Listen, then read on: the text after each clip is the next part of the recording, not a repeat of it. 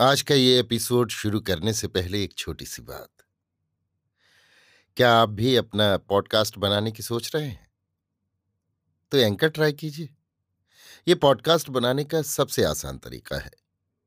Number एक, ये free है। नंबर दो, इसमें कई सारे ऐसे टूल्स हैं जो आपको अपने फ़ोन और कंप्यूटर पर रिकॉर्ड और एडिट करने की फैसिलिटी देते हैं।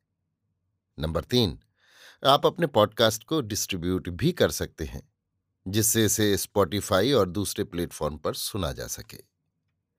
तो डाउनलोड कीजिए फ्री एंकर ऐप या विज़िट कीजिए एंकर डॉट एफ़ पर अपना पॉडकास्ट स्टार्ट करने के लिए। ये तो थी एक छोटी सी जानकारी, और अब शुरू करते हैं एपिसोड का सिलसिला।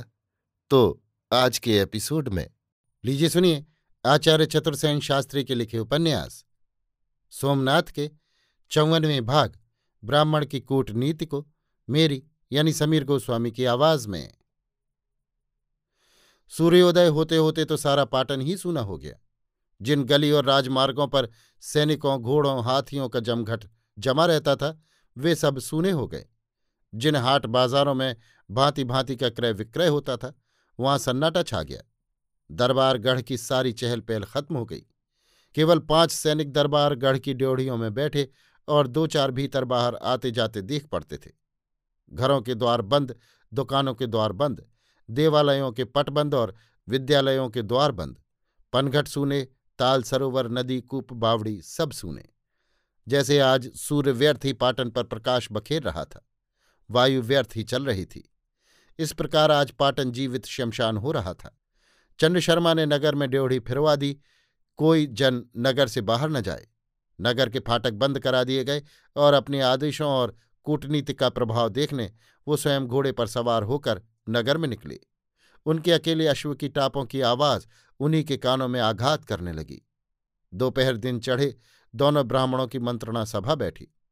मंत्रणा सभा में कुल जमा दो ही आदमी थे चंड शर्मा और भस्मांक देव भस्मांक देव ने कहा, यहाँ तक तो हुआ। अब अब ये कि आप इसी क्षण सिद्धपुर चले जाइए और दुर्लभ देव के सम्मुख भली भांति रोना गाना करके कहिए कि राजा, प्रजा, सेठ, साहूकार सब कोई पाटन को सूना छोड़कर भाग गए हैं।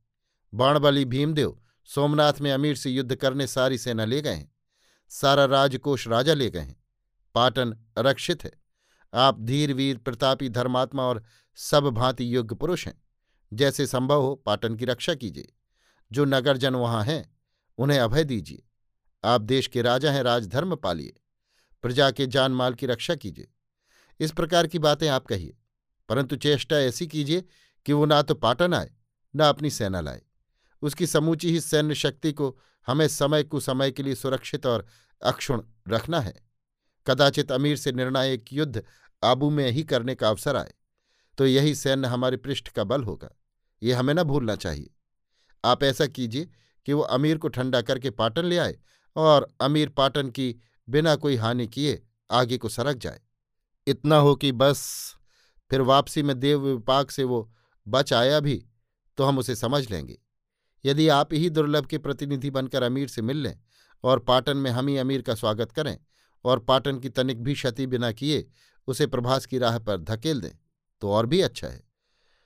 समय बहुत कम है और काम अधिक है, इसलिए देव आप अभी इसी क्षण सिद्धपुर की ओर कूच कर जाएँ।